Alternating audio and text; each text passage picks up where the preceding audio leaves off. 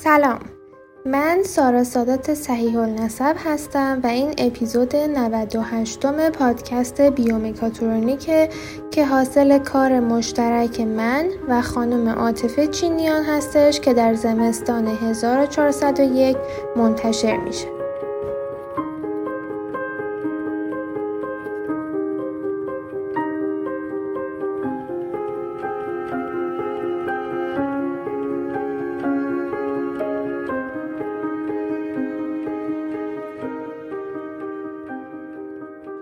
پادکست بیومکاترونیک حاصل تلاش دانشجویان مهندسی برق دانشگاه صنعتی خواجه نصیرالدین توسی است و در هر اپیزود با یک موضوع جدید در زمینه فناوری های هوشمند سلامت آشنا میشیم.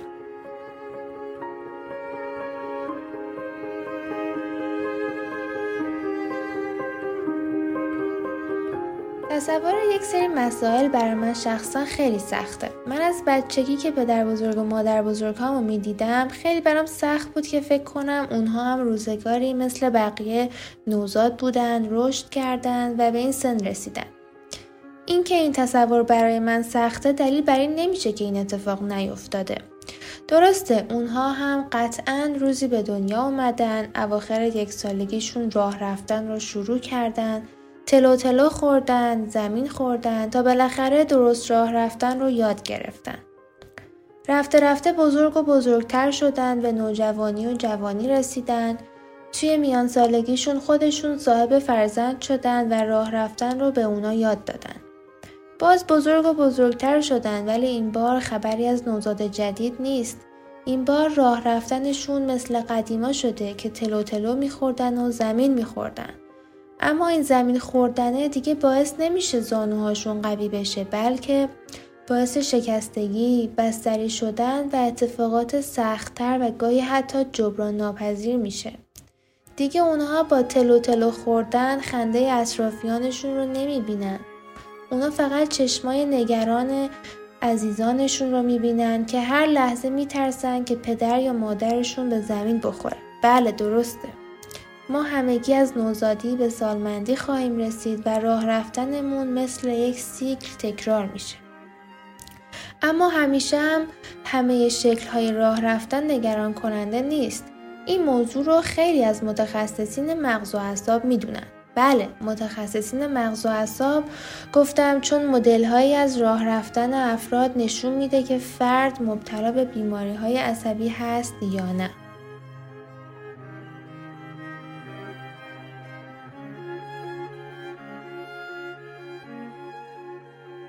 اختلالات عصبی که روی راه رفتن تاثیر می‌ذارن باعث افزایش خطر زمین خوردن افراد مسن میشن. راه رفتن غیر طبیعی توی 35 درصد افراد مسن دیده شده و با خطر بستری شدن و مرگ و میر ارتباط تنگاتنگی داره. با وجود رایج بودن ارزیابی راه رفتن، متاسفانه مطالعات کمی روی پیدا کردن تمایز اختلالات عصبی با استفاده تجزیه و تحلیل راه رفتن انجام شده. اگر بخوایم به دو نمونه از اختلالات عصبی که با راه رفتن مرتبطن اشاره کنیم، اون دو بیماری شامل بیماری های پارکینسون و مالتیپل اسکلروسیس هستند. بیماری پارکینسون یک اختلال شدید، طولانی مدت و مزمن در قسمتی از مغزه این بیماری غالبا عملکرد مغز توی هماهنگی حرکات ماهیچه های بخش های مختلف بدن را تحت تاثیر قرار میده. سه علامت اصلی این بیماری کاهش طول گام و سرعت حرکت حین راه رفتن، صفر شدن ماهیچه ها و لرزش دسته و اغلب افراد مسن رو درگیر می‌کنه. جیمز پارکینسون پزشک انگلیسی در سال 1817 برای اولین بار این بیماری رو با نام لرزش فلش کننده توصیف کرد و بعدها بیماری به نام خودش نامگذاری شد. بیماری مالتیبل اسکلروسیس که به معنی صفر شدن بافت ها به صورت چنگانه است با نام اختصاری MS شناخته میشه و در سال 1868 توسط یک عصب شناس و استاد آسیب شناسی آناتومی فرانسوی به نام ژان مارتن شارکو توصیف شد. این بیماری التهابیه و در اون قلاف های میلین سلول های عصبی موجود در مغز و نخا آسیب می‌بینن. غلاف میلین یک لایه پروتئینی روی رشته های عصبیه که باعث افزایش سرعت هدایت پیام های الکتریکی در طول تار عصبی میشه.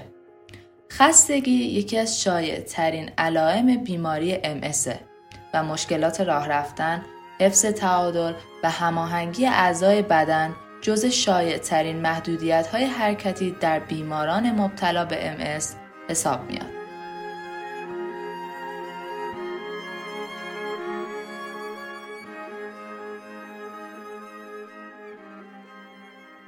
بیشتر رویکردهای مبتنی بر راه رفتن برای تشخیص بیماری MS بر اساس تحلیل آماری داده های سینماتیکی و سینتیکی بوده.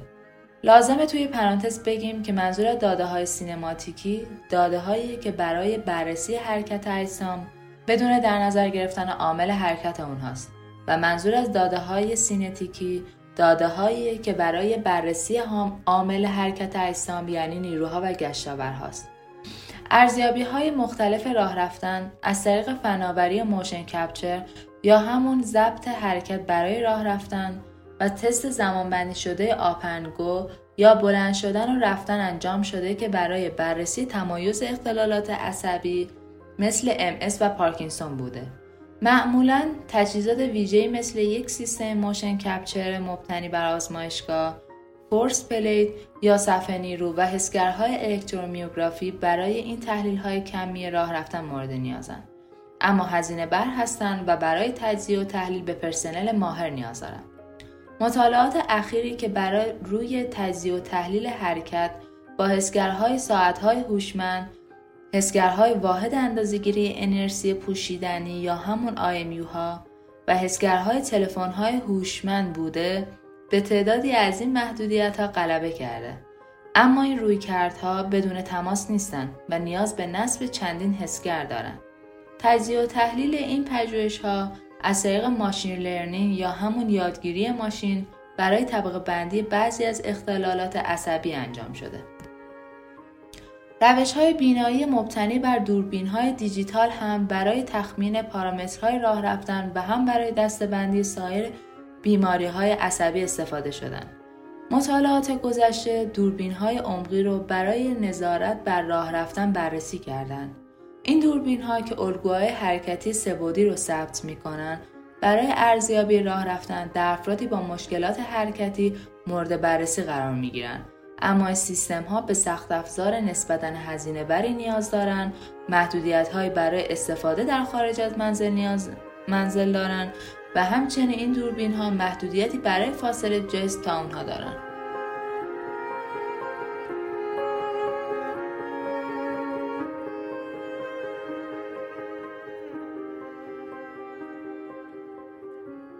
در راستای غلبه بر محدودیت هایی که گفته شد اخیرا مقاله در یکی از معتبرترین journal ها به نام IEEE چاپ شده. این پژوهش توسط تیمی از محققین دانشگاه ایلینویز آمریکا انجام شده. اونها تکنیکی رو با استفاده از دوربین های ویدیویی استاندارد همراه با هوش مصنوعی بررسی کردند که می‌تونه راه رفتن افراد رو ارزیابی کنه و کسایی که ممکنه به بیماری پارکینسون یا MS مبتلا باشن رو شناسایی کنه. نتایج نشون میده که این روی کرد می‌تونه به دقت 79 درصد هم برسه. توی این مقاله طرز راه رفتن سه دسته افراد مسن شامل 14 فرد سالم، 9 فرد مبتلا به بیماری پارکینسون و 10 فرد مبتلا به بیماری ام بررسی شده. این افراد سن، وزن و قد یکسانی داشتند. اونها داده برداری رو از طریق قرار دادن سه دوربین مختلف در سه زاویه یک تردمیل انجام دادن. به این صورت که یک دوربین روبروی تردمیل و دو دوربین سمت راست و چپ اون قرار داده شد. از داوطلبین خواستن که روی تردمیل برای مدت زمان مشخصی راه برن و از اونها توسط دوربین ها فیلم برداری کردن. بعد برای تحلیل راه رفتن اونها روی فیلم ها کی هایی یا همون نقطه کلیدی مشترکی قرار دادن. این کی ها در اصل همون مختصات نقاط مختلف فیلم هاست. در ادامه دوازده key point روی فیلم هایی که از زاویه روبرو بودند برای قسمت های مهم بدن هنگام راه رفتن مثل زانوها، مچا و پاها قرار داده شد و هشت key point روی فیلم هایی که از زاویه بغل بودند روی مچ‌ها و پاها قرار داده شد. بعد با بررسی چگونگی حرکت این key point ها در طول زمان feature ها یا ویژگی های متمایز کننده افراد مبتلا به بیماری پارکینسون، افراد مبتلا به بیماری MS و افراد سالم را پیدا کردند.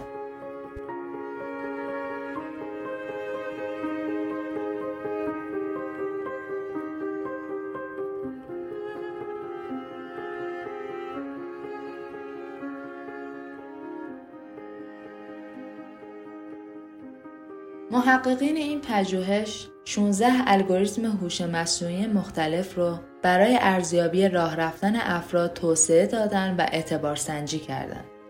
چندین الگوریتم دقت بیش از 75 درصد رو توی پیشبینی وضعیت عصبی افراد داشتند و الگوریتم برتر این پژوهش یک مدل یادگیری عمیق کانولوشنال داشت که به دقت 79 درصد رسید.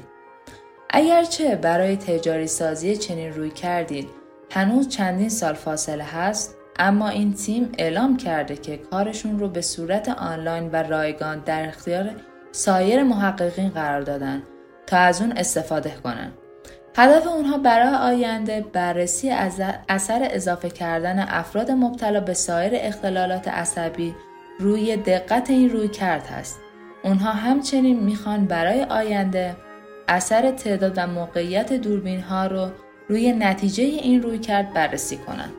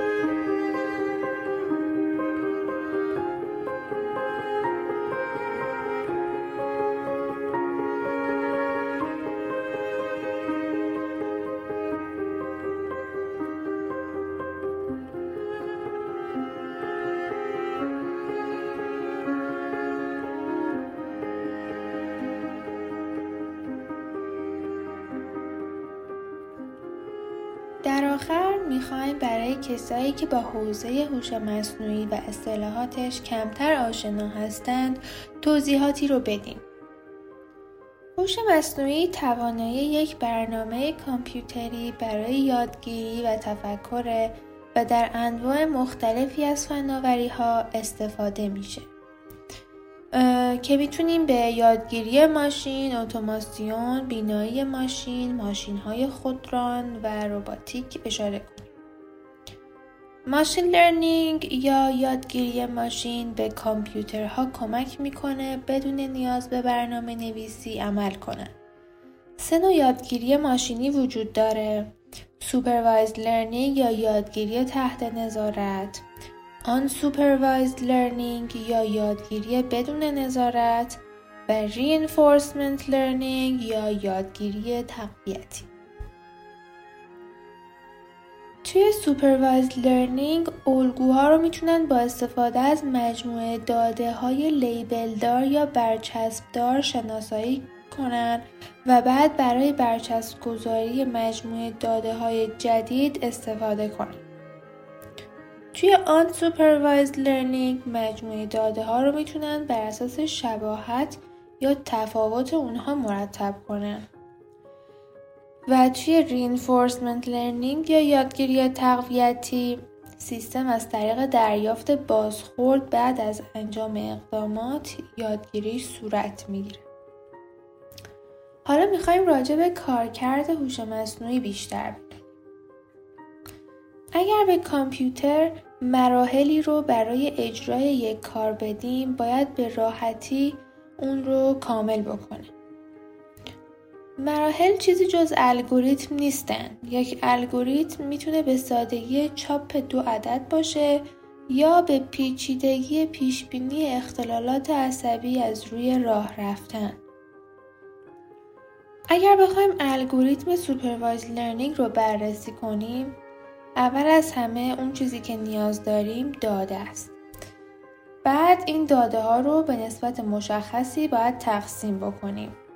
درصد بیشتری از داده ها داده های برچسب گذاری شده هستند و بقیه داده ها داده های آزمایشی. ما داده های برچسب گذاری رو به دستگاه وارد می کنیم. اینجا الگوریتم از داده هایی که بهش تغذیه شده یادگیری صورت می‌گیره. توی مرحله بعد باید الگوریتم رو آزمایش کنیم. یعنی باقی مانده داده ها رو به دستگاه بدیم و دستگاه خروجی رو به ما بده. حالا خروجی داده شده توسط دستگاه رو با خروجی واقعی داده ها مقایسه می کنیم و صحت اون رو بررسی می کنیم. حین بررسی دقت اگر از مدل راضی نیستیم الگوریتم رو تغییر میدیم تا خروجی دقیق یا حداقل چیزی نزدیک به خروجی واقعی به دست بیاد. وقتی که از مدل راضی شدیم داده های جدیدی رو به مدل میدیم تا بتونه پیش بینیشون با داده های بیشتر و بیشتری که به سیستم وارد میشه خروجی دقیق تر و دقیق تری به دست میاد. خب باید به یک نکته توجه کنیم که هیچ یک از الگوریتم ها نمی‌تونن صد درصد درست باشن و هیچ یک از ماشین ها تا حالا نتونستن به بازدهی صد درصدی دست پیدا کنن. شبکه های عصبی مصنوعی یکی از مهمترین ابزارهای یادگیری ماشینی برای یافتن الگوهای درون داده ها هستند. این الگوها عموما برای انسان خیلی پیچیده تر از اونه که بتونه اونها رو بفهمه و به ماشین یاد بده که تشخیصشون. اونها با الهام از شبکه عصبی بیولوژیکی یعنی مغز توسعه یافتن. یکی از مدل های معروف شبکه های عصبی مدل CNN یا شبکه عصبی کانولوشنال هست که از توضیح جزئیات ساختاری این شبکه توی این پادکست صرف نظر می‌کنیم. مرسی که تا اینجا همراه ما بودید. امیدواریم که شما عزیزانتون از بیماری ها به دور باشید.